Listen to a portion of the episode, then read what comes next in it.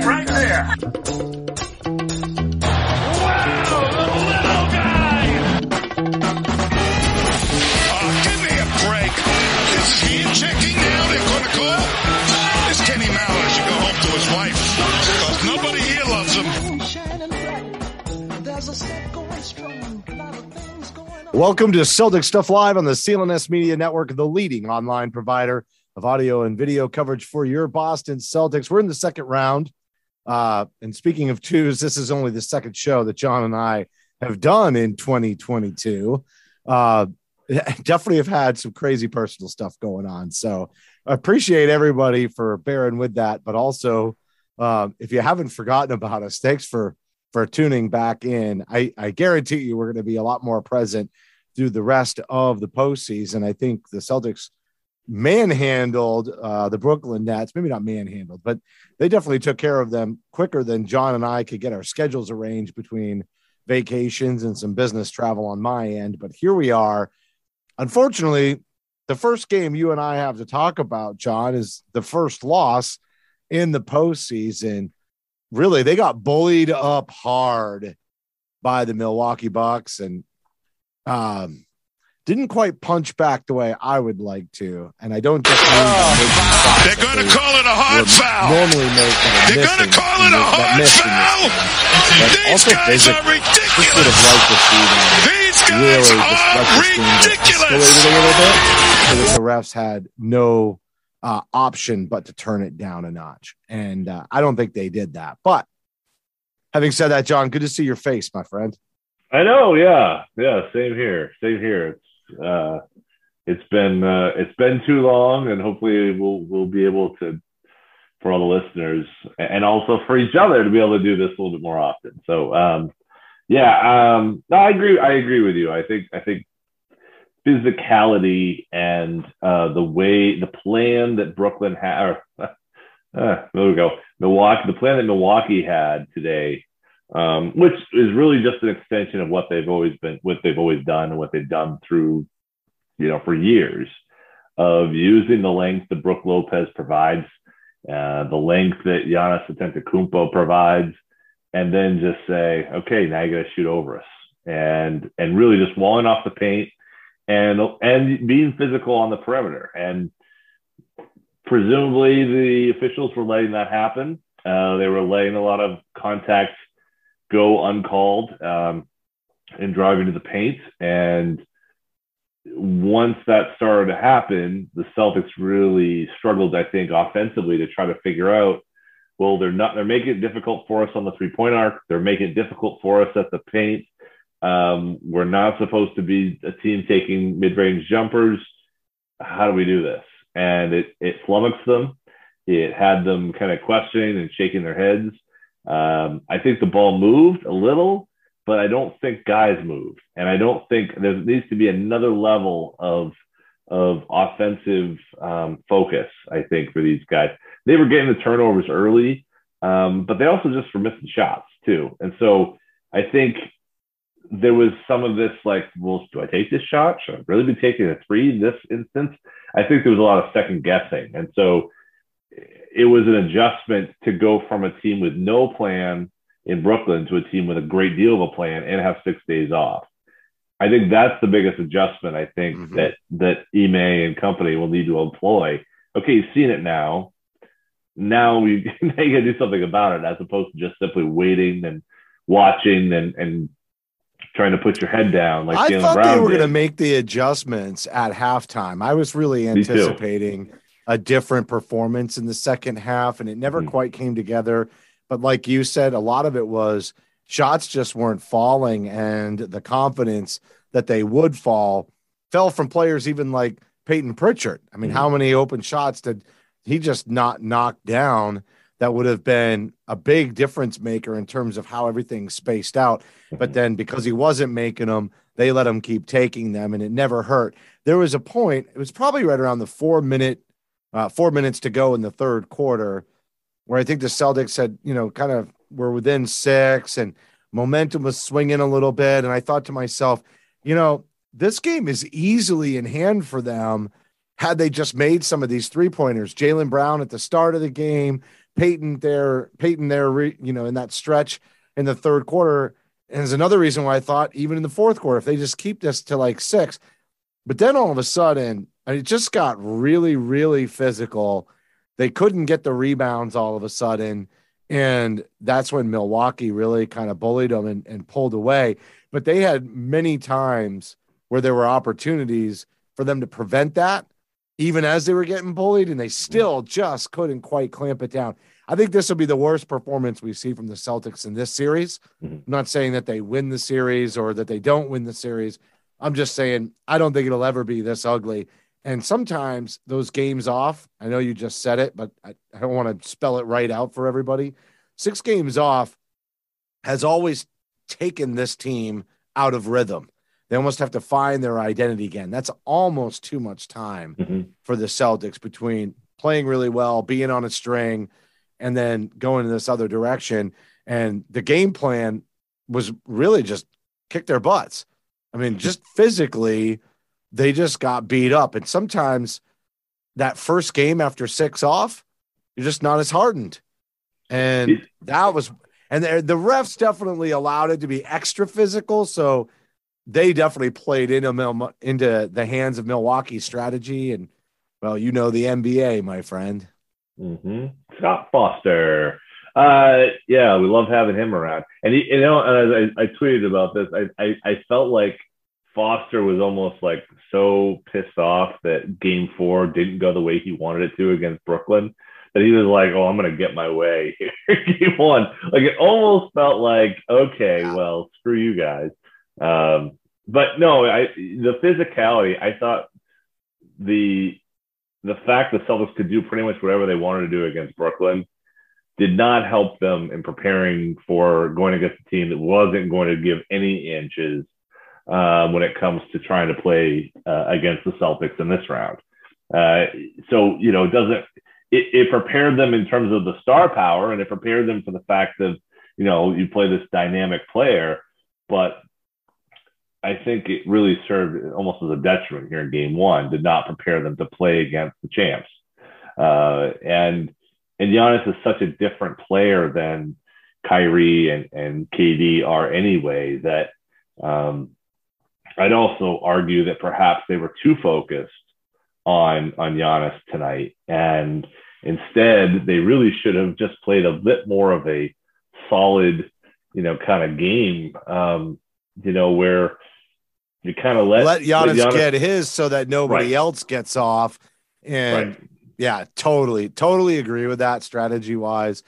He was definitely going to, but then like, look at the the free throws he missed. Yeah. I mean, that was that stretch was disgusting, and and that's what you're kind of waiting on. You let him take over. The, I mean, even if you situationally just want to kick his ass for four minutes, just Yeah. to get him off rhythm, and then go back to the all around defense. Yeah. But just situationally, just to beat him up and then and then peel back and beat him up and then peel back a little bit, Well- just so he never gets fully in the flow.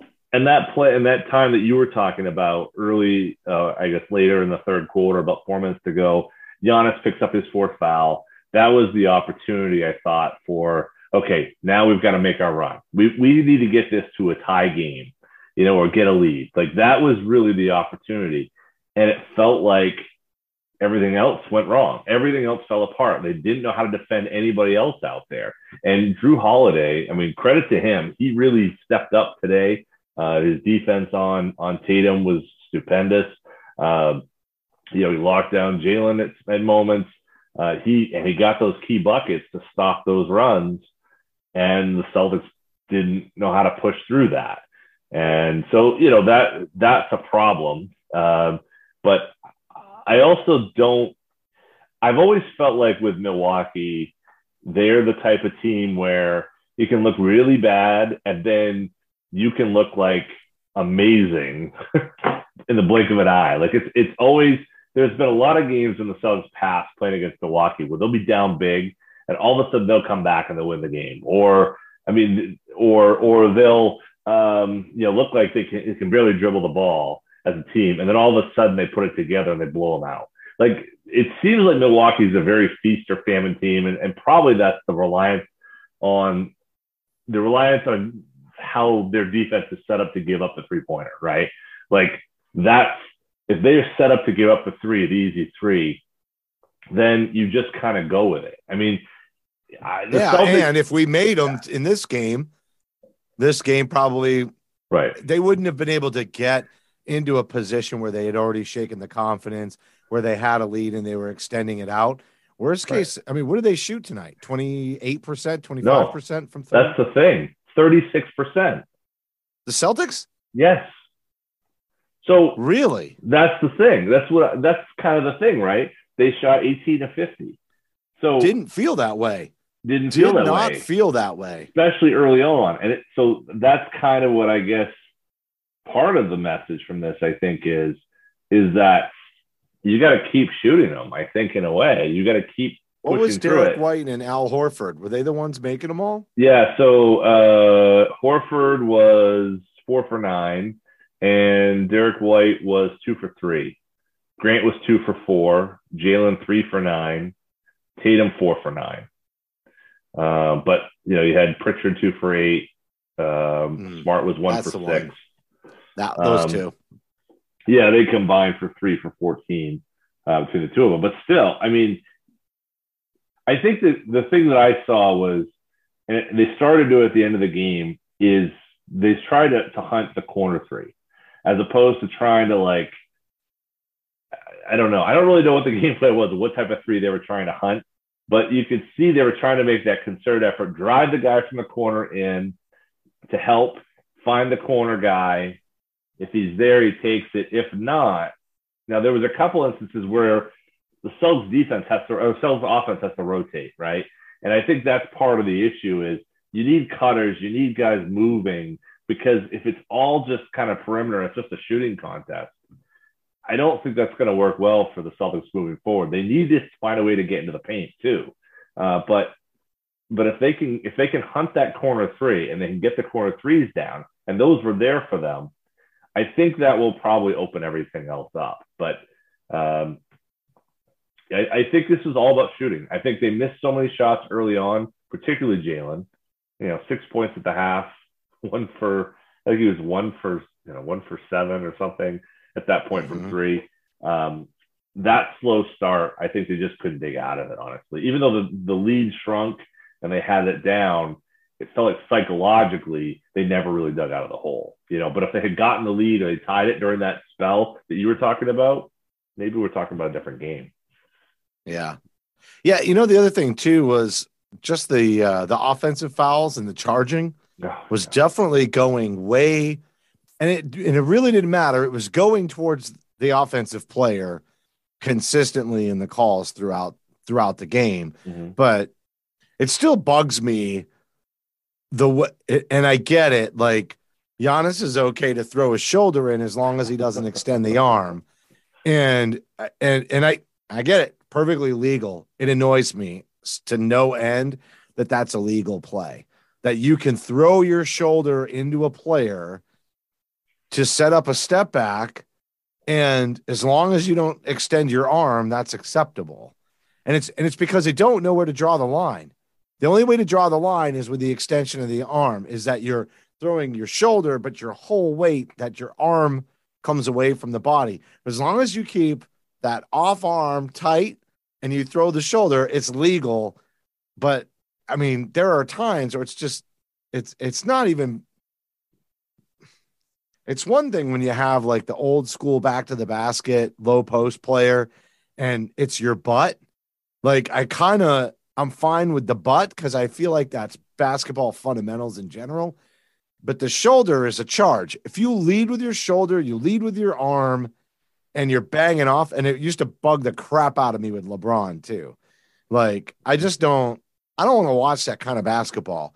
But I will also say that despite all of that frustration, there were several times where Smart just kept taking hits to the chest and and going over and it was like the third time somebody did it to him on the third possession in a row is when they finally would call it because it's like this guy is taking an ass whooping. I guess we ought to give him one. Mm-hmm. And it's like, no, if you're gonna let the shoulder throw be whatever, then as long as Marcus's feet are planted and he's not flopping and they throw a shoulder with force and he goes back, then that's a charge. Like if you, you've got to you've got to empower the counter move. If we're gonna go with savvy veteran ball and Giannis gets away from it because the player takes the hit to the chest, but then doesn't do the full charge, then you got to give it to the player with planted feet who goes back because that's the psychological game. If we're going to play that game, I'm down, but but then let's play it fairly. I, I can't stand it when it's like, no, that's just legit legal, no matter what the defender does. Right. Like those those play like I, I think I know which one you're talking about, where Smart took two shoulders right in the square of the chest from Jrue Holiday. Bang, bang. Hit gets hit once, recovers, gets hit twice, bang. Jrue gets the bucket and then no call. And then I think it comes back down the other way, and Milwaukee tries again. And a different player, same sort of play. Smart takes it in the chest. That time they call it a charge. Right. I, don't understand that, and I and I and I, I think all three were. I think it was shoulder. Grayson Allen. Yeah, I think it was you're right. Grayson Allen. So it, that's a reputation call. I mean, that's all it is. Right. Jrue Holiday is one of the stars on the Bucks. It's Mm-hmm. okay. Grayson Allen does it. He's got a reputation for being a jerk.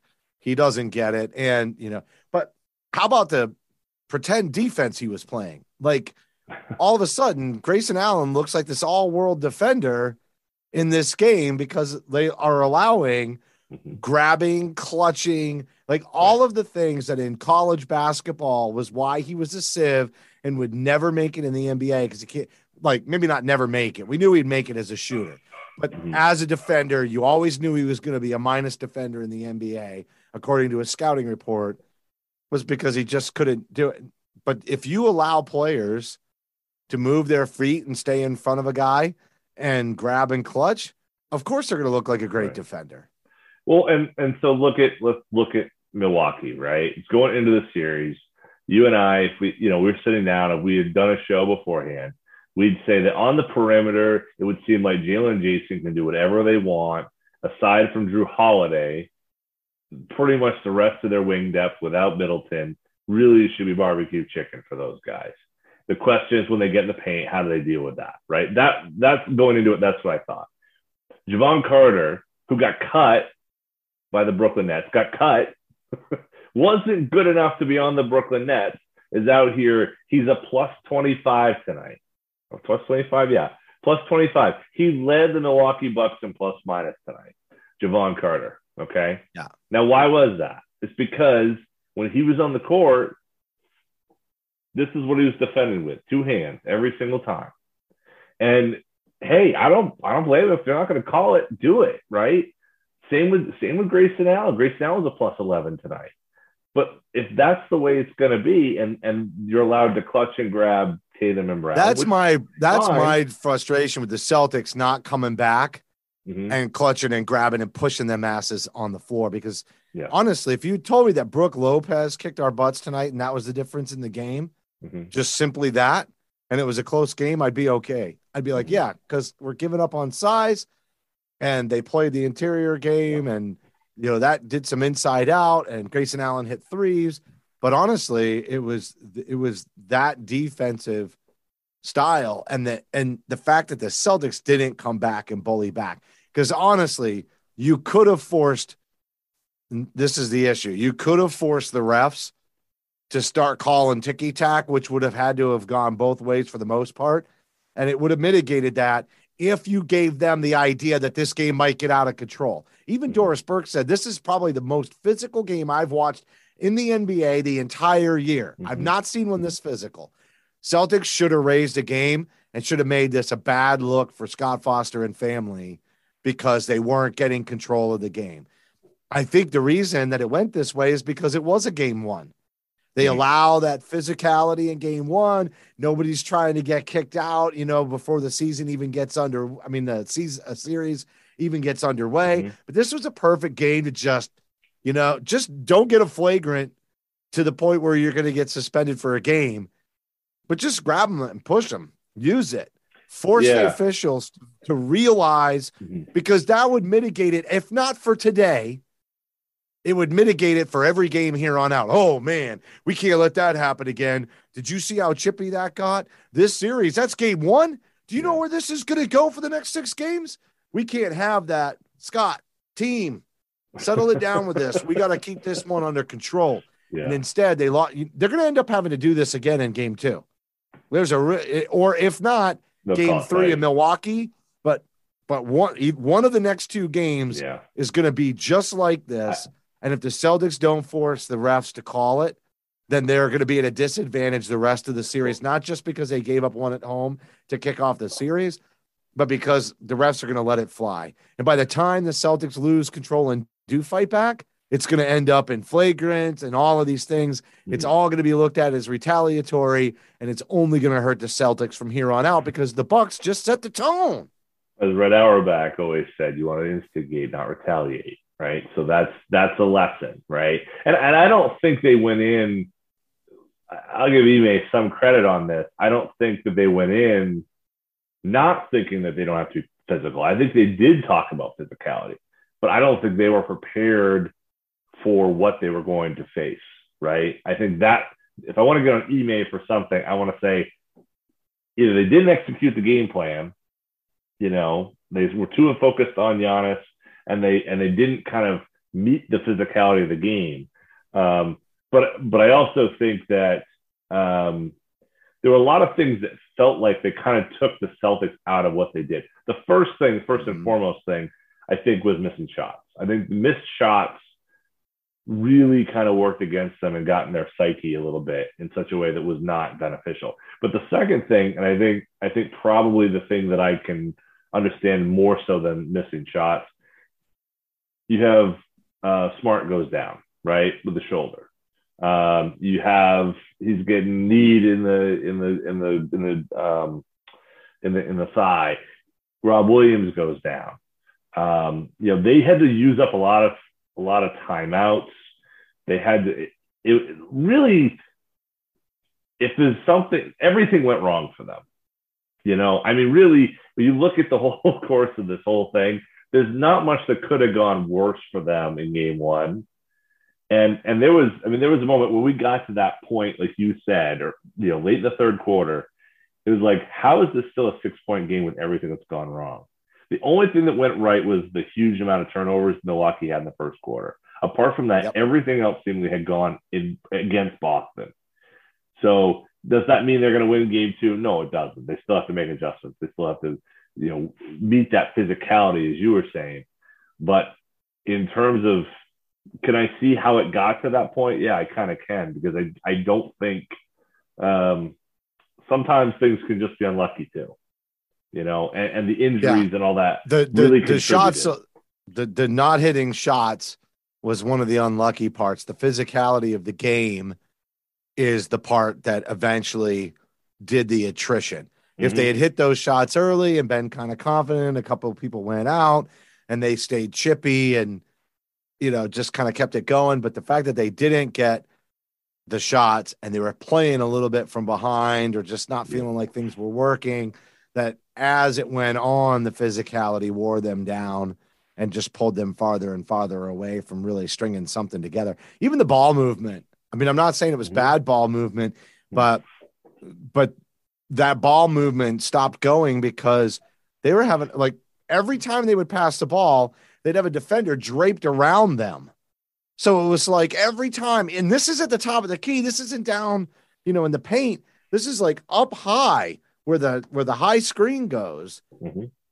The blocks were draped around them, and it was like just a normal handoff to somebody from three, three and a half feet away was getting disrupted and not from good defense.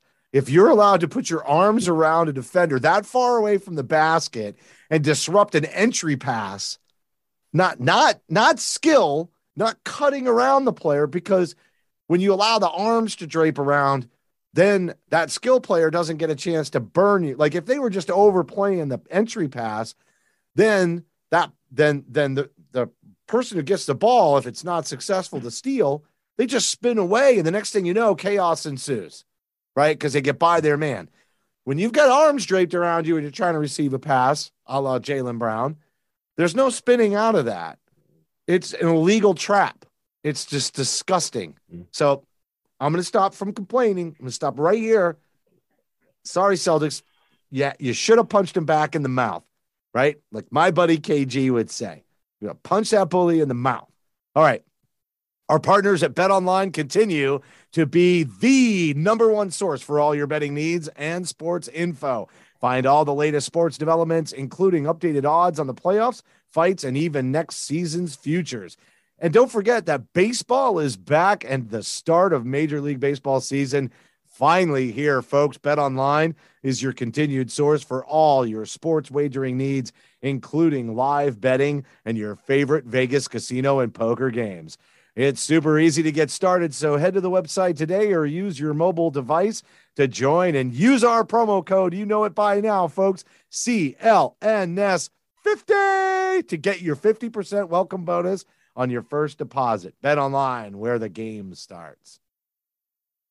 Jon, let's move me away from sour grapes. We're just gonna sidestep the sour grapes. We'll share. Yeah, go ahead. I'm gonna share one thing with you first. share, share away. Do you, do you see that? You got a like jersey the first on. time.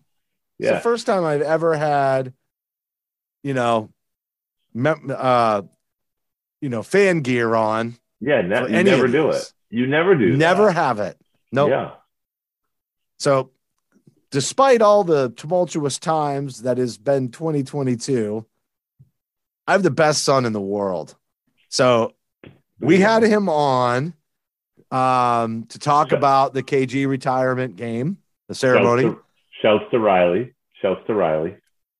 What I didn't know is when he was at that game, Uh, he bought one of the KG limited edition retirement ceremony jerseys oh. and he gave it to me for my birthday in April. I just got this two weeks ago. He he bought it at the game.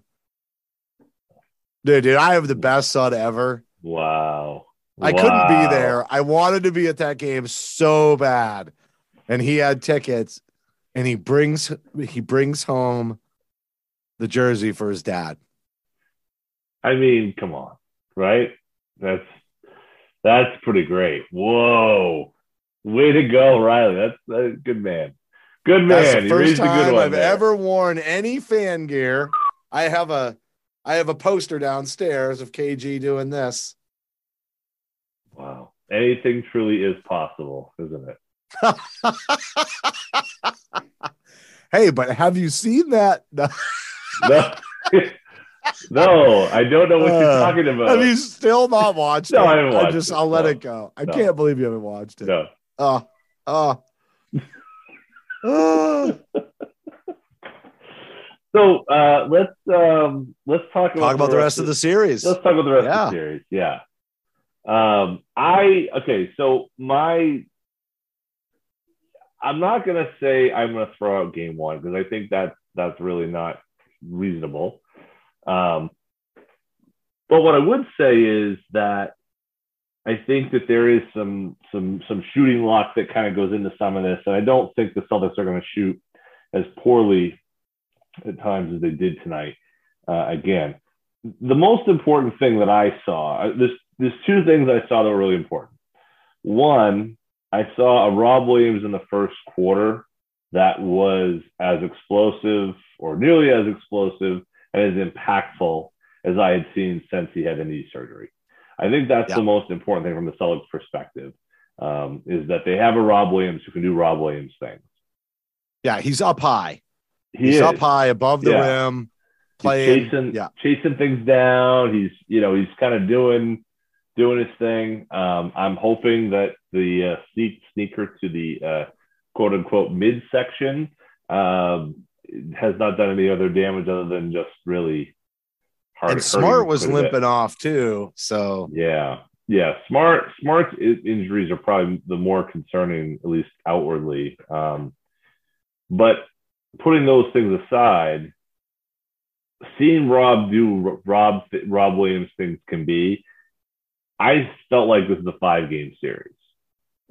Now, what prevents me from thinking the Celtics will win four in a row is that not only because the math is pretty tough, but but also um, the the Celtics. The second most important thing, or maybe the most important thing, is the Bucks defense is real, and if if they're going to be able to be that physical on the outside, which they may be able to, maybe not quite as physical, but but I think they'll be quite physical.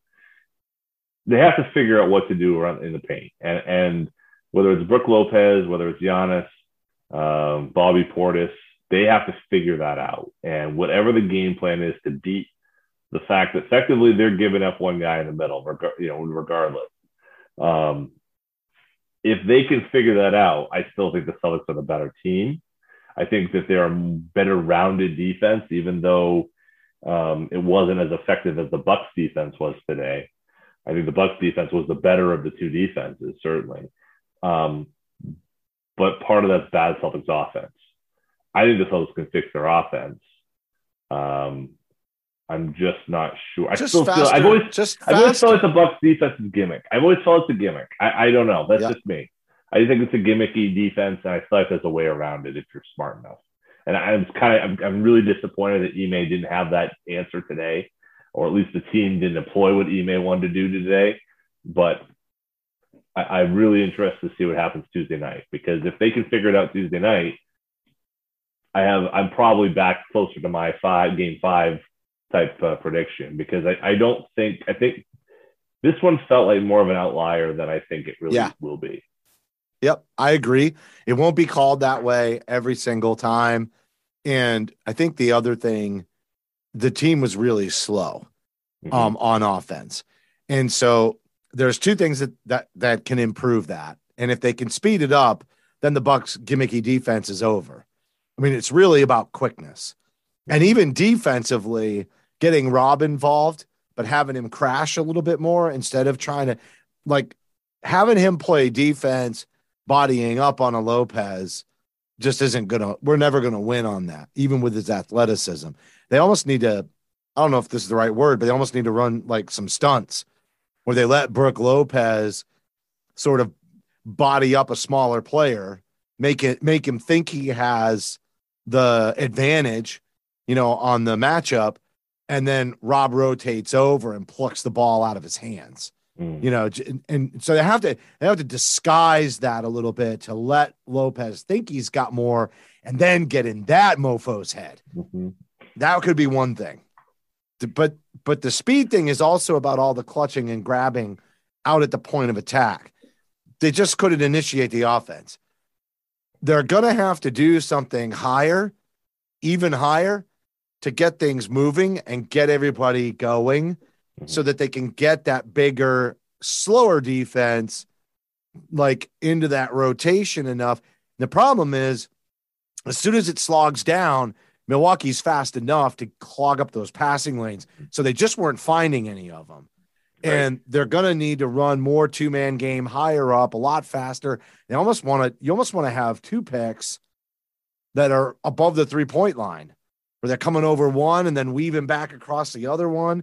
And then all of a sudden everybody collapses back in because you're either going to get a good look for somebody like Jayson out beyond the arc in that scenario, or you're going to wind up creating the space in the middle that they need. We need Brook Lopez in and out, and in and out, and in and out, and in and out. Those guys have to be running all over the floor. We have to put major miles on the bigs if we want to, if we really want to attack. And so, yes, if they're not allowed to clutch and grab, that'll help a little bit. But that slow starting offense that the Celtics Mhm. has, that's got to go against this team, regardless of whether or not they, you know, call the call it a little bit tighter with the clutching and grabbing out on the perimeter. You know, the other thing I'd say too is that the Celtics did do did a really poor job when they got those turnovers in the first half. They did a really poor job, uh, or I should say, first quarter. They did a really poor job of scoring off those turnovers. Um, Bullpet just posted that uh, Milwaukee scored 18, uh, 27 points off of Boston's 18 turnovers. The Celtics scored just six points off of the Bucks' 14 turnovers. So the Bucks only having 14 turnovers that means they only had seven turnovers after that first quarter. Um, so, so that's you know, talking about a sign of how they were able to clean things up after the first half and, and why they were no longer why they were ahead.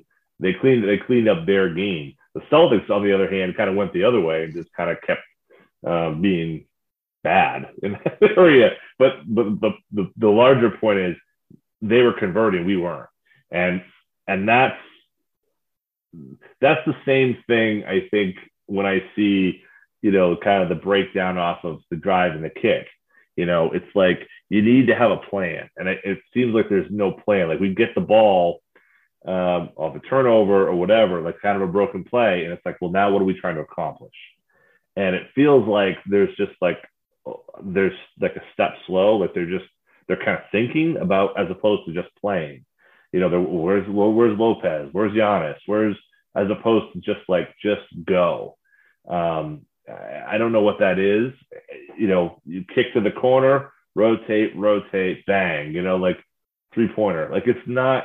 I, I I felt like that they were thinking the game after that first half, and and maybe just second guessing their shots.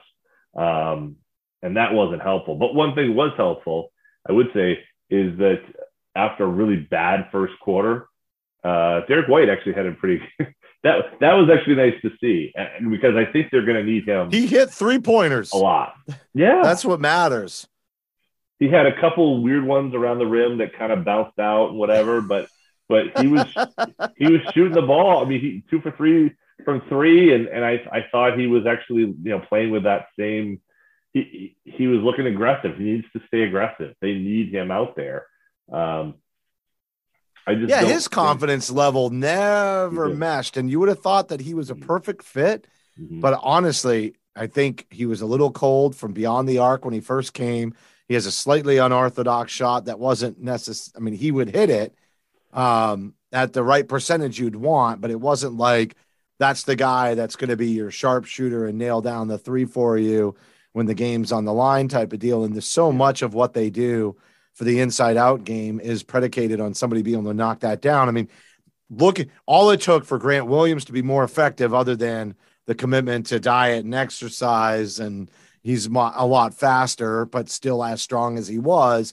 But the real big deal was remember how he started last season? Mm-hmm. He couldn't hit a three pointer, and he basically got buried on the bench for it.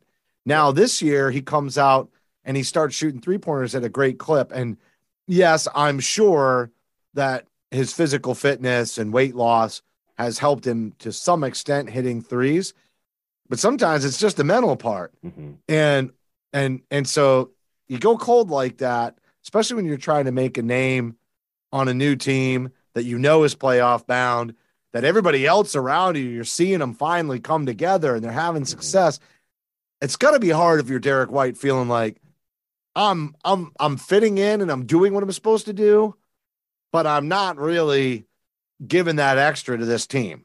I'm just mm-hmm. getting by. Maybe a training camp and and some film in the off season and getting some guidance from the Celtic staff about how they want to use him.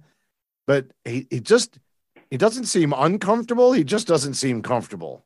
Yeah. If that makes any sense. No, I think that's exactly right. I don't think he I think his shooting woes have kind of made him skittish to to pull up sometimes. I think he, I think he's I think he's a really good player. I think he's a good kind of conduit player. I think he's a good player that kind of keeps things moving and passes. His ball movement is really I think crucial for these this team that needs sometimes somebody to kind of keep it going and find you know kind of move the ball to the next guy. Um, and defensively, he's good. They don't. Good they don't have him run cuts very much either. No, and I think he'd be good at that. I think he'd be really. He would be really good at that. That yeah. Avery Bradley cutter, mm-hmm. send him mm-hmm. everyone, especially because a lot of times when he's out there, I mean, interestingly, the idea was that he would be a defensive player like Marcus Smart, who could also combo guard, mm-hmm. initiate the offense, and I think he's those things. But there is a clear difference in you know skill level between him and Smart that I think we all thought would have been a little bit not as clear Mm-hmm. It's very it's stark. But I think he probably works better off the ball offensively. And since he's going to be out there a lot of times in a backcourt with Marcus, mm-hmm. it would make so much sense for them to run him cutting, especially when they have Brown and Tatum trying to create space on the wings. At least running that action with the cutter, a couple of successful plays, defense sags just a little bit. Rob's coming out up top at the same time. So Derrick goes in, Rob comes out. Then you look, okay, we're not going to hit the cutter, comes back out to Rob. And then they do that thing where Rob sets up Tatum. And then all of a sudden Brown can go into motion. Mhm. And, but they don't ever, they don't really ever initiate offense with any cuts. Have you ever seen them like run a cut at the beginning? Like a real cut, not the curls, you know, No. but I mean like No. like like a knife cut penetrating right as they're coming to set it up. Like, Mhm. why wouldn't you do something like that and just catch the defense expecting the same old, same old with everybody sitting out on the wing and running the handoff? Like, it's so predictable. Just Mhm. every once in a while, maybe a 40, 45 degree knife cut towards the paint and just Smart's got the vision for that. Just whoop, Yeah. hits him. And and and the one thing that Derrick has that I think is really strong is that floater. And I think he's got it. So as long as he receives the ball, he can go, he doesn't have to like try to dunk it or lay it off. He should just catch that and go right up into the floater if he's got space and just lay it up over. I mean, Well- that every once in a while is just something little wrinkle like that. Well, that's I think that's exactly what I'm saying. Like in terms of how to beat or how to how to address some of what Milwaukee's doing. Right, they're playing everybody up. Right, so the, the trick is right is you know I teach my my kids that I coach the seventh eighth grade you know sixth grade they play up on you you go back door right. Well, they'll go back door, but yes, there's help there. Well, the difference though is is that at some point the help has to at least address the cutter, right? So who's open? Somebody's always going to be open if that's the case. They either got to deal with the cutter or they got to deal with their man. Um, you know, if if you're if you're Brook Lopez and you're just staying in the paint, uh, you're not worried about your guy, whether it's Rob, whether it's whomever. That kind of okay. There's got to be some sort of communication there. It's going to create a gap. Somehow, it's going to create a gap. So then Jayson gets by. Maybe then Brooks a step late because he's got to deal with you know the cutter coming through and now there's the other guy and you know you can see how those things can can work if everything's stationary and they're just waiting for the action to happen at the top of the key everyone's just waiting it's pretty simple. This guy's going to come at me. I'm going to have to you know kind of you know hedge or, or or kind of stop it stop the drive. And then you know like it just becomes this thing where it's a little bit more e- easy to use.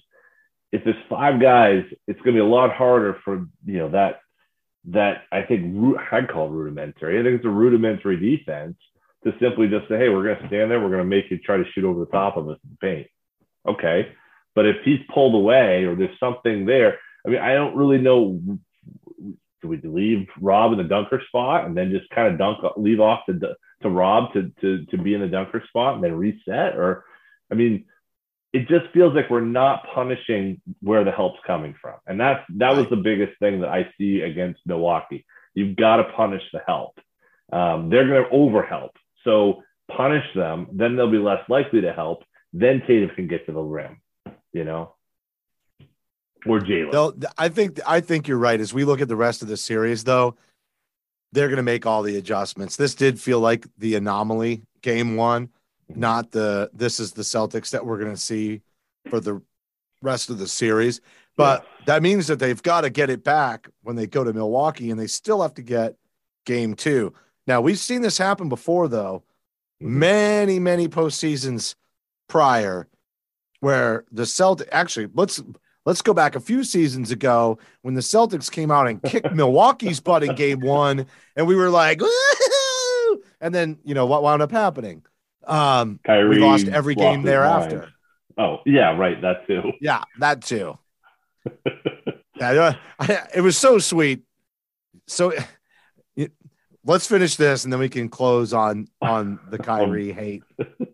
We didn't front load with that because everybody's so used to it from us, but I, I you know, definitely would love to take a couple of parting shots on the way out. Goodbye, rear view mirror. But um, but I think I think this might play out the same way, especially with Middleton out. I mean, he's a Celtics killer. That was like very encouraging news. You could see how on face value, game one is, oh, they're the much bigger, stronger team. They don't have Khris Middleton. They find a way to win against a fully healthy Celtics team. Who would have thought the Celtics would have been healthy?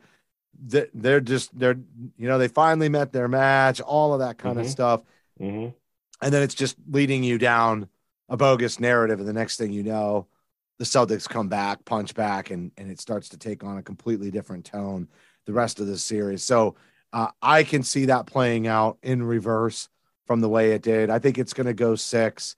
Um, I do think that the the the, th- the thing about six is that means the Celtics got to win it on the road. hmm Um, and I think that that's possible Twice. twice, but I do think that's possible, especially if they crack it once and if they do it. Game three's got to be the one. You know, win in game, win game three, and do the same thing. All of a Mhm. sudden, you've completely swung the momentum. You're like, yeah, we got it right back. We Mhm. got it right back. The first chance we had, we're not giving you another chance. Um, so I think I think Celtics in six, and maybe they take it on the road still. Um, but that does depend a little bit on on health. I, I really do hope Marcus is. It's hard to imagine them beating Milwaukee without Marcus, though. Isn't that weird? Yeah, no, I think you're right. I think without him, there, it's it's a tough. I I, I think this is well. You know what? I don't know about that. Um, Who do you start? Is that a Derrick White's job Well, or Payton Pritchard's? I, I, yeah, I mean, I think honestly, I think this is actually a series where you can probably not worry as much about Marcus, perhaps, um, because you know what you're going to get out of a Connaughton, Grayson Allen, Jevon Carter, Wesley Matthews, kind of, you know, I mean. Derrick White could, should be able to handle all of those guys. I'm not saying that there, he's going to score off them, but but he he should be able to kind of hold eighty percent. Um, it's it's the winning plays that you're just not going to get without Marcus on the floor. Yeah. But but you know obviously that that would that would I'm not saying that I want to go without, but um, it- I was just it's thinking a- from a it's a size standpoint and the switchability. I mean, Yeah, that's, that's something true. that Derrick White is not going to be able to, like we've seen Marcus be able to handle some bigger bodies in the post Mhm. when when the defense gets all turned around from switching and it doesn't hurt as bad. Derrick White will get exposed. I, I think it's about the shooting at this point. I mean, honestly, for me, for the Suns to win this series, they have to shoot the ball well. Make shots and they win. I mean, if they shoot, if look, they lost, they lost this game today by 12, right? They win, they make four more shots. If they're 22 for 50, 44% from three, which a lot of them were wide open looks, they win the, they, they tie the game. And honestly, I think they probably win the game if they hit probably half of those. If, they hit two more, If they hit them early the on, they would have had a lead. That would have changed everything. Yeah. So so I, I just don't think I think you're right. I think they win two and three. They win five and six. You're all set. You know, I don't see them winning four in a row probably at this point. But it, it No. feels like an anomaly, and now the Celtics have to prove that it's an anomaly. They have to prove that they can hit shots. They have to prove that their offense can can adjust. I don't think they need a lot of time. I don't think they needed to go in the lab and have many days off. I don't think a you know a situation of going between games two and three where they have this big gap from Tuesday to Saturday. They don't need a lot of time.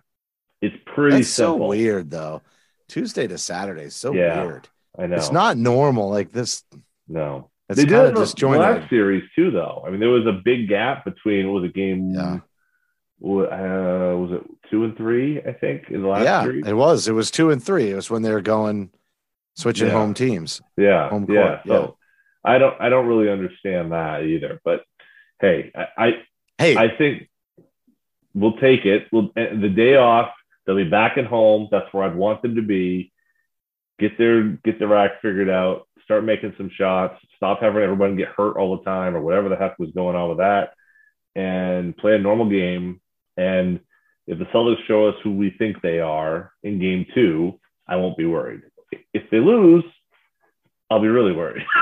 so yeah. Well, you let's, should. let's see what happens, right? So, you does that mean that game two is a must-win game, Yes. Jon? Yeah, Yeah, it is. It is. It is. Must It is. Win. Yeah.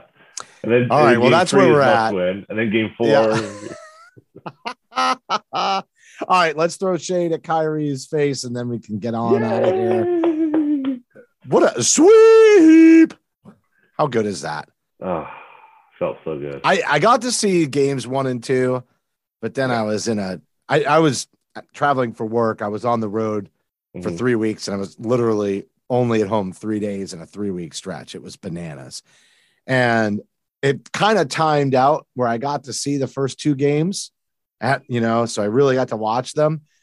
But then I was in San Antonio for games three and four. And I kind of was watching a little bit on my phone and a little bit in a, you know, on the bar, like, or a restaurant, Mhm.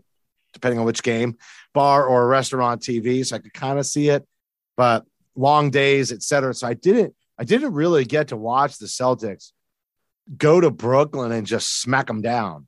And, uh, and based on the way game four was officiated, um, it sounded like a thriller. Like even though it was a sweep, that the two games were just like, can you believe this? Ah, it seemed like good emotional, and then getting the sweep anyway against Kyrie, and even just, and then after the series, after all the boohoo stuff and everything, after the series, like he comes out and it's like, "Ah, I love playing against those guys.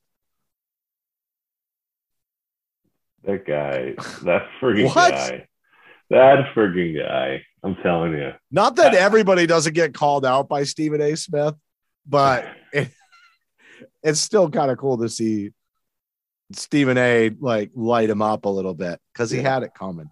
He did have it coming. You know, I, I don't really. I, I, first of all, I think you saw the, the two most impactful games were games one and two, not only because of the game winner, but the comeback uh, in game two, and just And the way that they defended Durant and Irving. yeah. I mean, the D, Dur- Right. the Durant. Because see, I also have a little uh, towards I know. Durant. I It's not just Kyrie. You remember? I remember. Oh yes. So watching him in this chair also get losing shut it. down. July 4th, 2016. The 16, 17, 17, 17. Yeah. Five years ago, No, 16. It was 16. 16, six Yeah, years 16, ago, dude. Yeah. yeah, you were you were having a nutty man that night. Whoa. Uh, Yeah. afternoon, afternoon. Oh, I I had been barbecuing all day. Right. You, there was some liquid refreshment that was helping. Um, Yeah. Fuel the fire, but uh, no. uh, Look, the game one and two are awesome, and and, and three and four, the Celtics really owned it, and and without the shenanigans of Scott Foster the- at the end of the fourth quarter, I mean at the end of that game, it wouldn't even have been close. So, I, it was a beautiful SmackDown. It was it was so wonderful. It made me happy. I was talking to some people online. They're like, you know, well, wouldn't it be better to to knock Kyrie out in Boston? Yes, but I think it's kind of more of a black mark on his career to to say it was To lose was- at home there. Yeah, to lose at home and have it be a sweep. Like it's not five. It's not even like a gentleman's sweep. No It's question. like you, never suck. got one. And and this whole there's been kind of like the worm turning on the idea like, well, you know, there's never been a closer four game series. Screw that. Like honestly, Stop those it. games shouldn't have been Stop close it. to begin with anyway. The Celtics controlled Yeah. four games. It was a sweep. There was no doubt it was a sweep. Like, stop it. Don't even give me that. That's just nonsense. Come on. Total nonsense. So yeah, it was beautiful. It made me happy. And then to see him be like, well, you know, it all started back when I was there. Like, what a friggin' parasite. I know, like He's here I am par- taking the credit Yeah. again. Yeah. Hey, I'm- guess I'm what? No, it didn't. It started when Al Horford came, you dumbass. I mean, he's just the worst. It's just, but the nice, Delusional. the nice thing about this season has seen how everyone has kind of just figured out what a what a douchebag the guy is. You know, Yeah. it's, it's like you know, even like last year, I remember hearing a lot. Of, well, you know, Kyrie's right about this, and I'm like, what the fuck are you talking about? It's insane. Yeah. And like this year, with all the COVID stuff and and just the way the whole James Harden thing and all of this, and then he's like, well, you know, me and Kev and Sean and, and we're we're gonna run the team this summer. I'm thinking, and everyone's like, what? Wait, dude, you just like, like what? You're not gonna. Hey, let me ask you this. You you made a really good point about the Bucks team being far more prepared with game planning than than the Nets. How much of the way that that series even went down with the talent on that roster, are you hanging it on Nash or are you just looking at Kyrie and saying he's a culture killer, so Steve can only do so much in that offense because everything's ISO with those two guys because you got to feed egos. It's just hmm. it is what it is. Like how could you hmm. expect anybody to manage that roster? Because I feel like a lot of their a lot of the guys that they're surrounding Kyrie and and um and Durant with like buy in. Like it looks to me like they buy into their role, which can be somewhat difficult. How do you make sure like somebody like Brown, hmm. an up and comer, good feisty, got to take number three status, but look at this. I mean, if any player made a statement in that series, Mhm. it was Brown, Mhm. right? If anybody made a statement and said, Hey, I'm here, uh, you're all going to have to deal with me. Mhm. He made that statement. So, how long does he continue to? I mean, it helps him to have those other two players around him so that he can play at that level. It draws attention away from him. But there's a part of me that feels like Steve got the role players to do their role. But sometimes getting role players to do their role is just by virtue of having somebody like Durant and Irving in the locker room. Mm-hmm. And so then then it's back to the question of okay, everybody's willing to defer because it's these two superstars and everybody knows the pecking order. Like, yeah, they want to get theirs, and somebody like Brown's going to emerge amongst the rest of the pack. But once they run into a full head of steam with these two, you know, all stars, perennial all stars, with gifted skills and and physical skills, and you know, um, and uh, and develop skills, it's probably easy to kind of say, "Ah, that's where I belong in this." So then you got to go back and be like, okay, I mean, is ISO the best thing for that team? Clearly not. Clearly not. And you got the other guys buying in. So do you lay this at all on Steve Nash? Not. I put too much on Kyrie Irving, honestly. Yeah. I mean, the fact he had Steve Nash had no continuity on his team this year, right? Zero continuity. James Harden's in, he's gone. Kyrie's there for away games, not for home games. Um, Simmons I mean, shows up but never plays, but maybe he's coming, Right. maybe he's coming, maybe he's coming. then Durant gets hurt, Durant's gone, Durant's back. Like it, there was no continuity. And and while I would say they, the other guys bought in, I'd say it's probably more of a roster construction problem than anything. I think, you know, Jevon Carter's out here would get put up a plus 25 for the team ranked third in the East. You they gave him up. They cut him loose to go there. They cut James Johnson. They cut him loose. He could have defended some of those Celtics wings a hell of a lot better than you know Seth Curry did. You know, Right. so it. I think I put. I think that there is. It's still Steve Nash's job, but there's a lot of asterisks on the way that this season played So out. many. that makes So it many. really hard. Yep. And and the GM is ultimately responsible for roster construction, including keeping Kyrie Irving and his crazy like you traded for him, or I mean, you Mhm. signed him, you knew what you were getting, Mhm, you built this. It's your Mhm. job to keep his shit together. mhm. And so you got to look at GM in this scenario. Yep. Um, it doesn't mean that Steve Nash is a good coach either, though. Mhm. No. just means that we don't know. right. We we probably just don't know. That no, I, that's exactly where I am on it. I mean, I, I don't, I don't, I wouldn't say he's a good coach based upon what I saw. Uh, I think Ime was able to coach circles around him, but I also think, you know, what's he going to do? I think his options are limited in terms of the players he had, and I think their inability to run stuff because they didn't have continuity meant that they had to rely so much on the singular talents and ISO ball to make it happen. Um, now, those excuses are gone, right? COVID restrictions are gone, and they should, and then they'll have Joe Harris back. That guy's still not going to play 60 games. He's not. Kyrie. He's mean, going right? to find a way not. That's exactly so right. here, all right. He'll take a break. question. Remember, remember the year before he took he took he, Yeah, uh, his first year there. He had to take time away. Like Yeah. this is not a It's guy how he operates. in for it. Exactly. So- yeah. you know what I think it is? What's that? I think he's trying to play till he's 38, 39. I think he's keeping games down Oh, because okay. it's also about money. If he can play at a high level because he's not really playing yeah. and he can, cont- as, as long as they keep giving him a max, as long as he can get a max contract from somewhere, he just keeps rolling and rolling and rolling. And nobody, they're going to keep some team because of the, how many sneakers and all the memorabilia he sells. Some team is constantly going to keep giving him this money because they need to put people in the stands and they're gonna they're gonna let him have it. Is he gonna have a super team? Is he gonna have his best buddies coming over and all that? No, he's probably gonna look a little bit more like uh, Mm. Stephon Marbury on the second half of his career. It's he's gonna be a caricature of what he could have been, Eh, but he's still but he's gonna get these deals, and Yeah. and and he's to sell it on listen you get the right people here and i'll get us we, we when we get to the postseason i'll carry us through. Now this year doesn't doesn't show that doesn't prove that.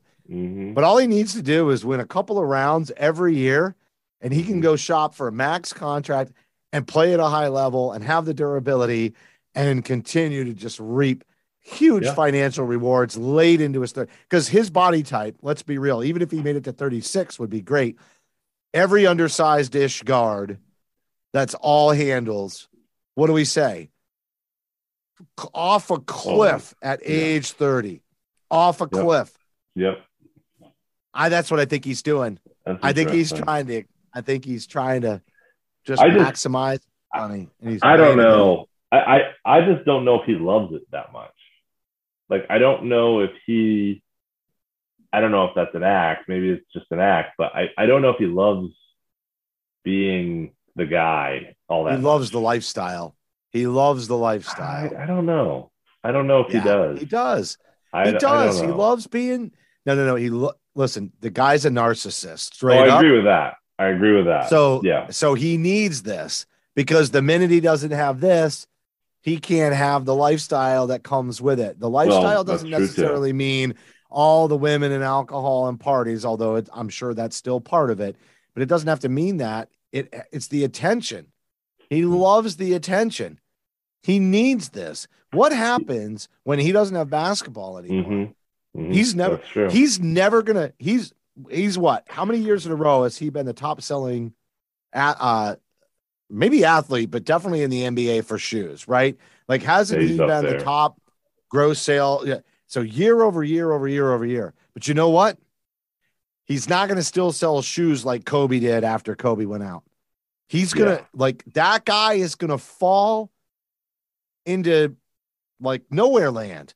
Mm. Mhm. He's going to Mhm. drop off huge. He's got nothing. Like I know he's got some businesses and everything else, but he's burning too many bridges. He's getting too much of a reputation, Right. and and they're not going to want to be affiliated with him unless he pulls this like around, like Yeah. significantly. Well, that's kind of what I'm what I'm saying is that is that uh, you know it, it feels to me like he's offering like he doesn't want to be involved. You know that he's like he wants to be out of this. You know, and I'm not sure if that's true, but but it feels like that's that's how he portrays himself. You know. No, he just wears Um, himself out. He wears himself Yeah. out in the limelight. Okay. Limelight. That's all that happens. Okay. he brings on crazy amounts of attention and negative attention and then and then completely like this that's why i'm telling you he's a narcissist. He brings all the attention and the light on himself right? And then he Uh-huh. has it. And then and then he's like what? Why you guys are so critical of me? And and you should mind your own business. Stay out of people's business. You shouldn't be so critical and judgment dude, you're the one that wanted that attention. You seek it. And then the mm-hmm. minute he gets it, he flips it around like he's some sort of a victim of the system. Like because he's got a powerful message to share. yeah, And, yeah, and it's like, you know what? Then hold the powerful message. Hey, you know what? Sometimes this is a distraction for me with basketball. I still firmly believe this, you know, and I know you guys want to pick me apart for it. And I understand that. You know, tonight I'm here to play a game, but you're right. I do want to speak on these things, you know, like whether it's social justice or whatever. I want to Mhm. speak on these things, but you can't then turn around and be like, "Oh, you guys shouldn't you shouldn't cut me apart like that." No. if you're gonna if you're gonna act like Howard Stern and Eminem and you know um, so many other artists that have you know have gotten that negative attention and, and risen it to stardom, Yeah. then you've got to play their part. They don't mind being the bad guy. Right. Right. No, that's true. They That's know true. what they're doing. So Kyrie, own it. Own it. That's why Right. you're not playing the games and you're not owning it. You're No. acting like you're a victim, and the only person that you're victimizing is yourself. Yep. Oh yeah, for sure. For sure. Well, that's Ah. fun. That's fun. Sweep, So sweep. Celtics, Celtics in Sweet. six, Celtics in six, and uh, big win on Tuesday. Right? That's what we're looking forward to. Has to be must win, right? Yep. Tatum and Brown combined for sixty. I like it. Me too. I'm ready. I'm ready.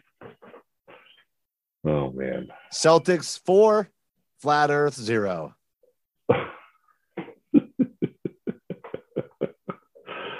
oh man. Come on, throw one more at him before I. No, I no, I can't. I can't. I, nothing. I've got nothing. I'm, I I'm- went too I'm- far. You're No, tapped. you didn't go too far. You can't go too far in that. One. That's impossible. That's impossible. All right, I'm going to close it out. That's going to do it for this week's show. As a reminder, you can follow Celtics Stuff Live on Twitter at CSL underscore tweet live. You can follow Jon at CSL underscore Duke. You can follow me at CSL underscore Justin. As always, a heartfelt thank you to everybody for tuning in. And I do want to thank Nick Gelso, the founder of CLNS Media. And on behalf of him and the rest of the Heartfelt. team here, including Jon and myself, thank you for listening to this week's edition the second edition of this year of Celtics Stuff Live.